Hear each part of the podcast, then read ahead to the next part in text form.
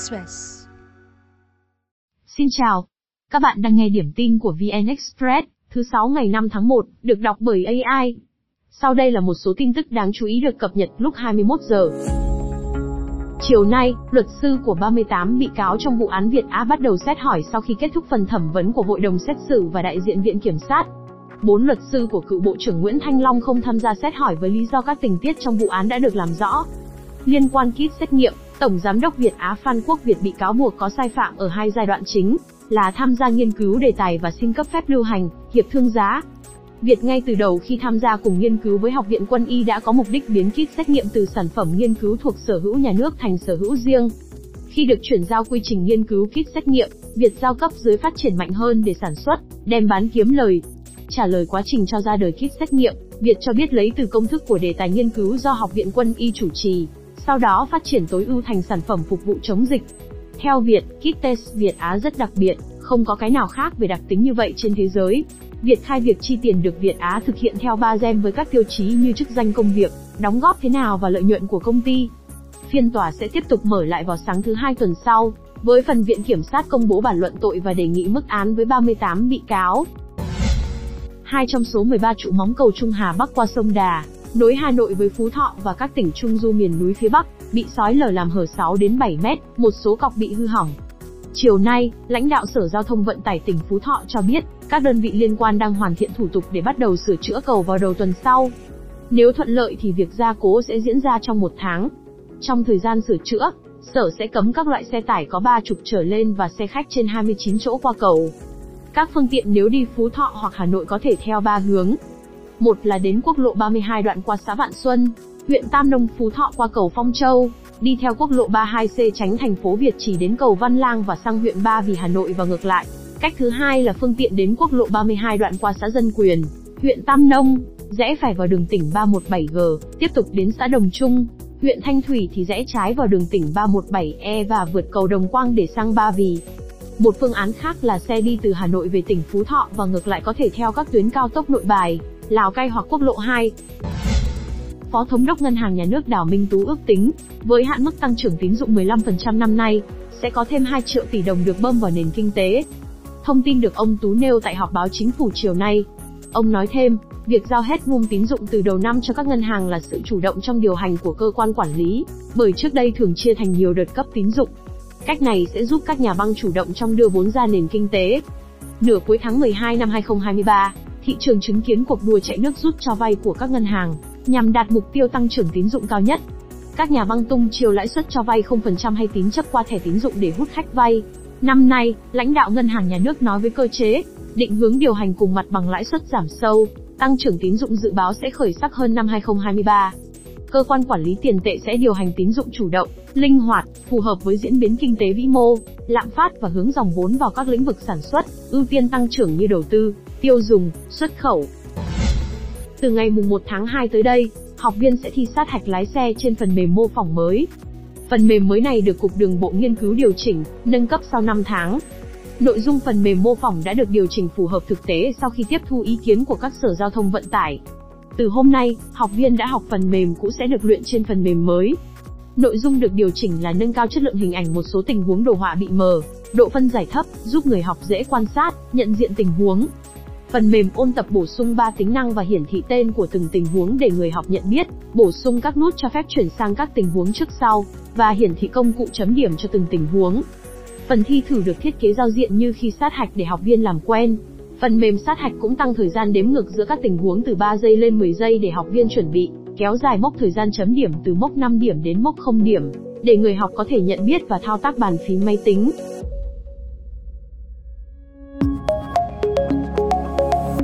Sau đây là một số tin tức đáng chú ý được cập nhật lúc 17 giờ.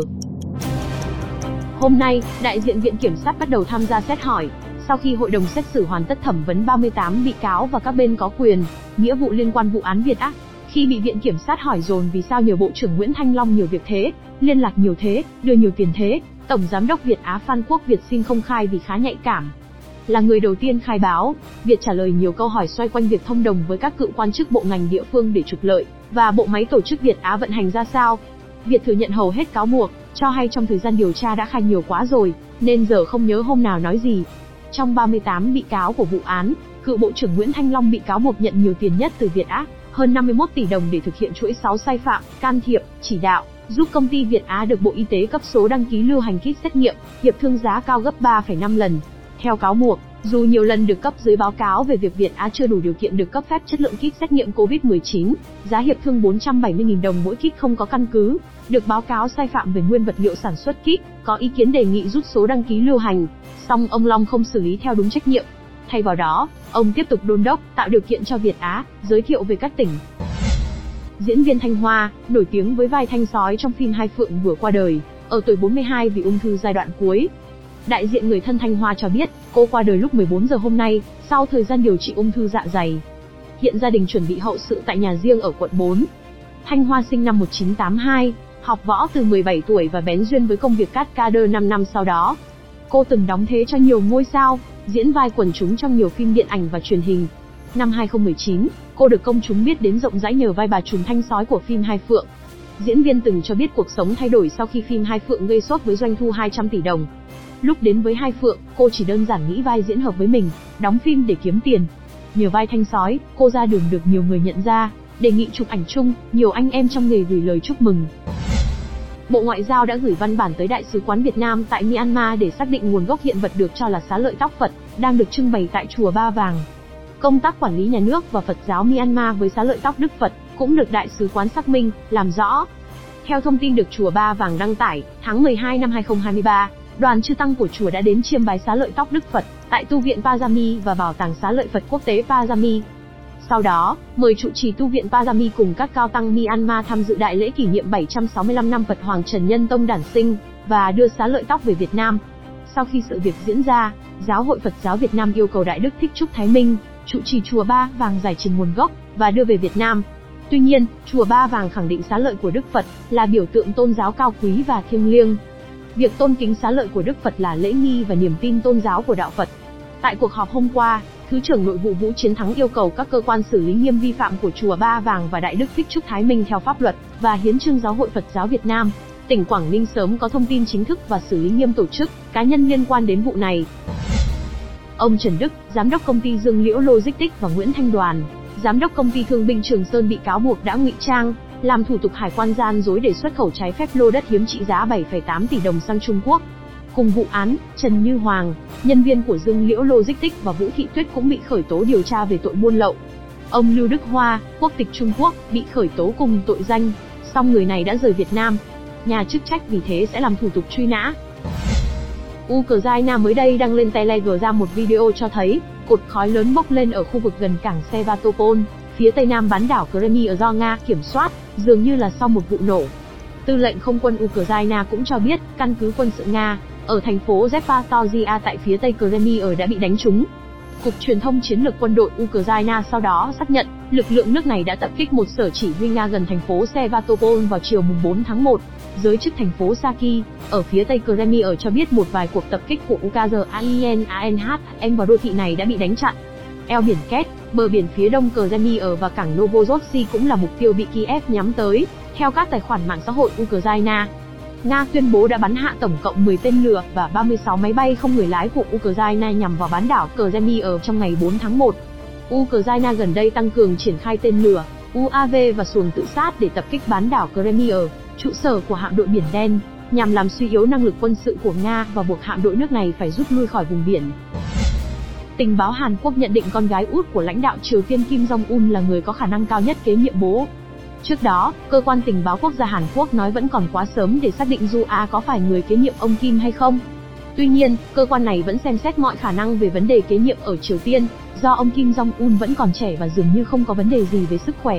Hồi tháng 3, tình báo Hàn Quốc trình bày trước các nghị sĩ rằng họ đang điều tra thông tin ông Kim Jong-un có 3 người con, gồm con trai cả, con gái thứ Ji Uae và người con thứ ba chưa xác định được giới tính. Bộ trưởng Thống nhất Hàn Quốc Kim Jong Ho tháng trước cũng cho biết, lãnh đạo Triều Tiên dường như đang gấp rút đưa con gái Ju A lên vị trí hàng đầu trong danh sách kế nhiệm. Ju A được cho là sinh năm 2013, thu hút chú ý từ hồi tháng 11 năm 2022 khi cùng bố tới bãi phóng tên lửa Ha-song 17, đánh dấu lần đầu cô bé xuất hiện trước công chúng. Từ đó, con gái ông Kim Jong-un thường xuyên cùng bố tới dự các sự kiện, chủ yếu là sự kiện quân sự. Truyền thông nhà nước Triều Tiên ban đầu gọi Ju A là cô con gái yêu quý của ông Kim Jong-un, nhưng sau đó chuyển thành cô con gái đáng kính, càng làm dấy lên suy đoán cô bé có khả năng trở thành người kế nhiệm bố. Những thông tin vừa rồi cũng đã khép lại điểm tin hôm nay. Hẹn gặp lại quý vị vào ngày mai.